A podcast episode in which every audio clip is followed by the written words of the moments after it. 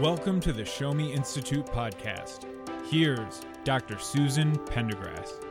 So happy to talk to Dave Roland of the Freedom Center of Missouri and Patrick Ishmael of the Show Me Institute this morning, actually about something that's kind of sad when um, citizens or uh, groups like the Show Me Institute have to sue the government in order to get the law on the books enforced kind of a sad day. So why is it why why do we have to sue to get a law enforced in this state? Well, because unfortunately, not all elected officials are thoroughly committed to following the law as written, hmm. um, and and when they don't follow the law, sometimes you got to have uh, folks like the Freedom Center or, or other similar groups sweep in and say, no, no, no, no, we're going to hold your feet to the fire. We're going to make sure that you're doing things properly. Um, and, and that's what happened in this situation. Is it because people just aren't noticing? Like they're in Jefferson City and they're like, you know, we're, we're kind of in charge and we can enforce laws in the ways we choose and no one's really going to call us out because no one's going to know. No, no, not especially not in this situation. So, um, the case that we're talking about deals with the Sunshine Law. The Sunshine Law in Missouri um, has, for more than 40 years now, made clear that public records have to be available to citizens who ask for them. There are a handful of exceptions that are specifically spelled out in the law, um, but no public official should be taken by surprise when it comes to a Sunshine Law request. Sure. They know public records have got to be produced unless they fit within uh, certain exceptions. Um, and uh, one of the problems that we've had here in Missouri is not that the officials are actually unaware of the Sunshine Law, but that courts have been so hesitant to enforce the penalties uh, that go along with violating the Sunshine Law, that really there's not an active incentive for many of these public officials to go out of their way to comply. Um, basically, they can violate the Sunshine Law and then effectively dare the citizen to sue them because they realize a couple of things. Number one, um, it costs a heck of a lot of money to litigate a case. Yeah, it does. And and most citizens don't have the financial wherewithal, the emotional wherewithal to take on a years long battle to get access to public information that they by law should have access to. Well, let's um let's just before we go too far. Sure. Talk about this particular case. It's the American Federation of State, County, and Municipal Employees, basically a public union, right? Well, um, they're involved, but they're not actually a party to the case. No, right, right. So, yeah. so they want information uh, on people who may be going to work for the government who could potentially well, join their union? Let me let me lay the background. So um, the uh, the American Federation for State, County, and Municipal Employees. Um, Which is, is, a union. It, it is a public sector union, and they represent uh, different types of public employees. And so, uh, several years ago, they entered into a master contract with the Missouri Office of Administration. What's the, Office of Administration? Office of Administration uh, deals with a lot of the personnel issues gotcha. for government employees. Okay. And so they entered into a contract, and as part of the contract, the union said you have to every quarter provide us roughly 70 categories worth of um, 70 categories of information about public employees who might become part of the union uh, basically, getting this information allows the union to, on its own, without going through the government, communicate with the people that the union wants to be its members. Okay. Um, so it's like getting a contact list. basically, yes. Um, and so it, it's a very thorough list of information about how they can communicate with these potential um, uh, union members. Um, so the thing is, the government could have kept this information private if it wanted to. Because I don't like the feel of them like giving up a contact list. Well, you know, there are some people who would be, yeah. um, you know, uncomfortable with it. Frankly, I, I don't think that it's much different from looking somebody else up in the uh, in the phone book. I mean, yeah. it's a lot of the okay. same information that's going to be out there anyway. All right, fine. Um, but so they, but they could have decided not to not. the government could have decided not to share this information, okay. but they chose to. Uh, they chose to give it to the union, and so um, the issue here is when uh, when Patrick learned that there was this information that was being given uh, to the unions, uh, he thought, well, we need to know what what information's being like shared. Let's find out. Right. You know, um, and so. Uh, so what did you do, Patrick? Well, we, we filed a sunshine law request uh, to the Office of Administration. We received a response back where the vast majority of the information that the union received was redacted from us. Uh, and, and at that point, you so know, there was we, 70 items. How many were redacted?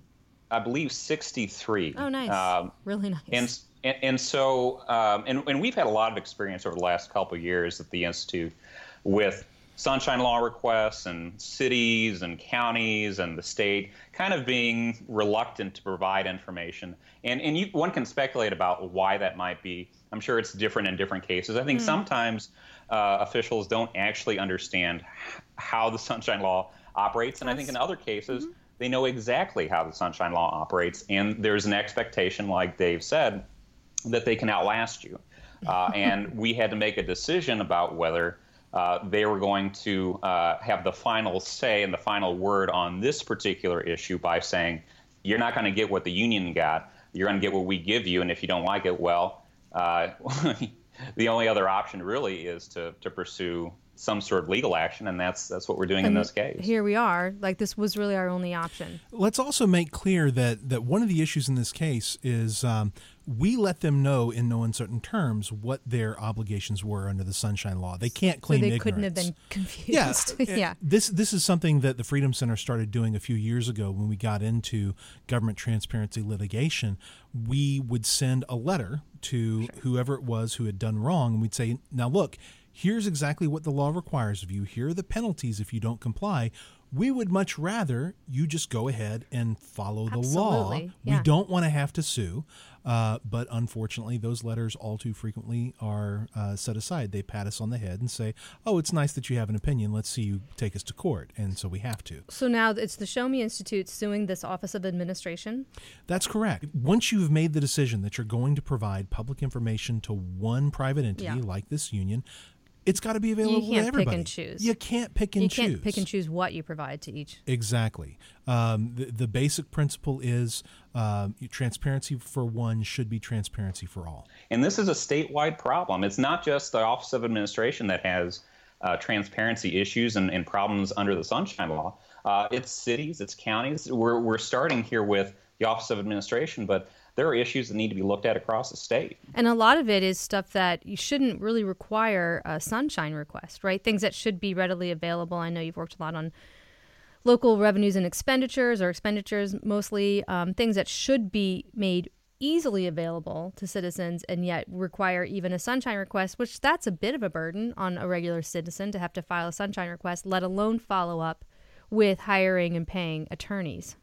Yeah, and especially when you start getting to the local level, uh, if the level of transparency that you have as a citizen depends on where you live, mm-hmm. uh, that's that is not a really great situation. So uh, whether I live in New Madrid or whether I live in Kansas City or whether I live in uh, Battlefield, Missouri, it shouldn't matter where I live whether I can get things like spending documents from the government that can take money from me.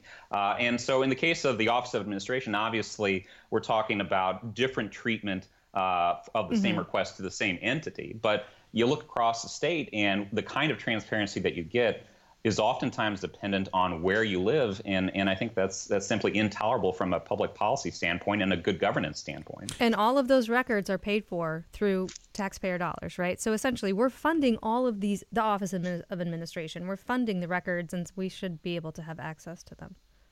It, it, exactly, and, and if, if the Office of Administration wanted to keep these records out of the public sphere, they could have done that. Uh, and they could have done that from the get go and not provided this information to AFSCME. Uh, but in this case, OA made a decision and, and entered into this contract. Uh, and in this case, uh, these are documents that are now and, and, should be available to the public, and that's what the litigation is about. And this entering into a contract thing, that's problematic as well? Um, not necessarily. Uh, okay. So, so the the Office of Administration is well within its rights to decide that they're going to make this information public if they want to. The problem with the contract um, is that they're using it as an excuse okay. to give the union favored treatment.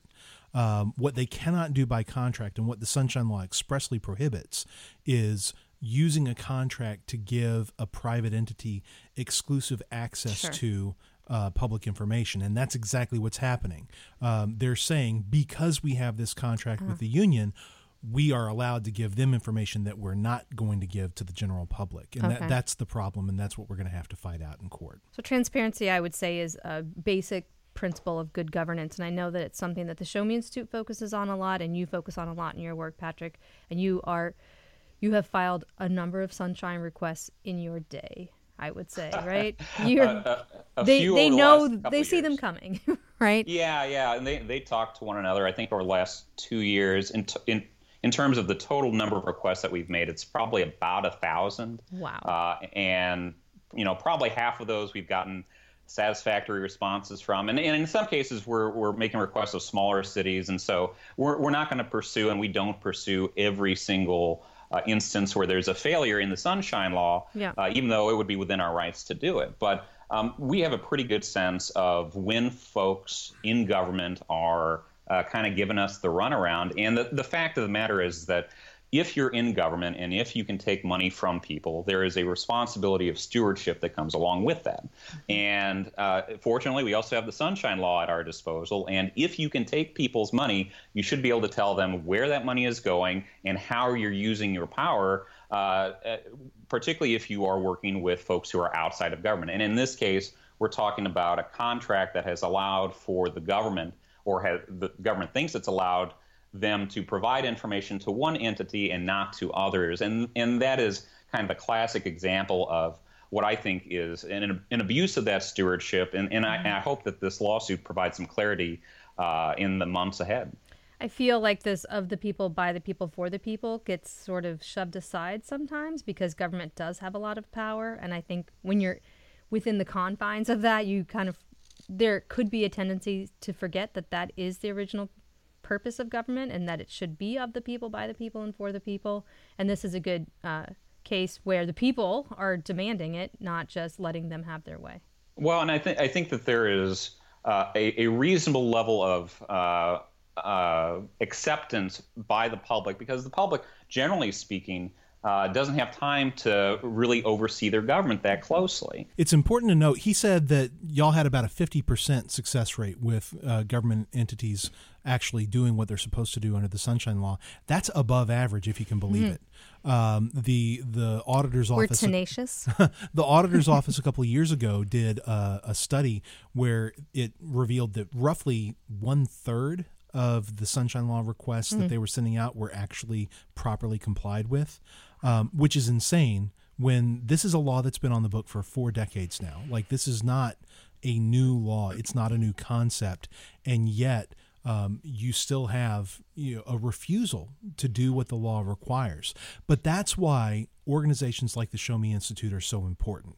You've got to have groups like that not only willing to make these requests and to follow up on them, but if necessary, to file the lawsuits.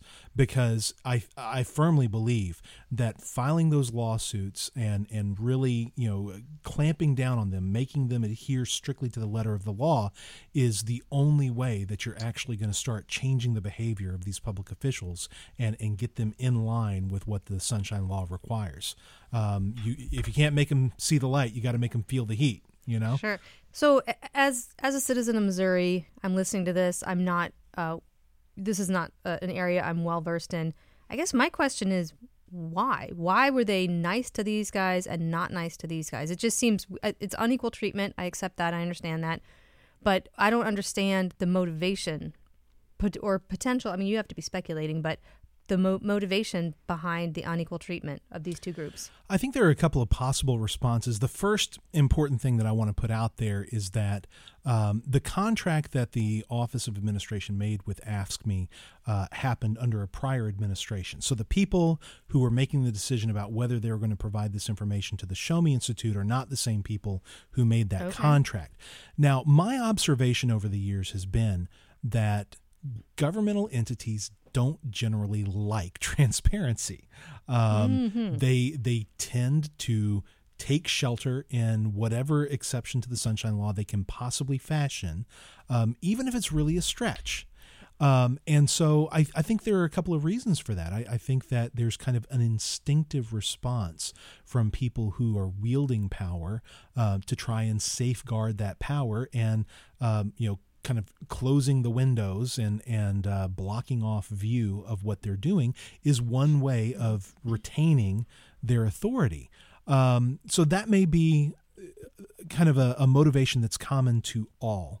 Uh, of these public governmental bodies, and I think Tra- uh, uh, Patrick may be able to back me up on his experience with that.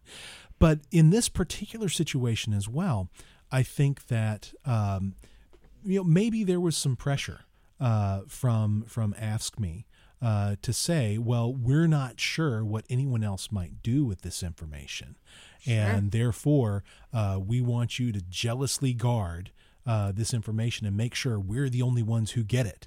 Um, and uh, that that kind of seems to line up with the response we got from the office's attorneys uh, that they just they're concerned about what someone might do with the information, but not what AFSCME might do. But not what, yeah, not, not what AFSCME might do might with do. it. yeah. Um, so you know, again, the Show Me interest, uh, the Show Me Institute's interest here is simply to make sure that we're vindicating a principle sure. uh, of of equality and in transparency, and that's something that really all Missourians ought to be able to get behind. It's an interesting concept to me, the way the government works, and bringing bringing it into the court system. I think is is really a shame that we have to go to that length. So it is a shame, but I'm always happy to do it. I mean, if, if if we've got to go and fight, I'm happy to take on the fight. We're not backing down. No. Thank you for listening to the Show Me Institute podcast. Find more at showmeinstitute.org.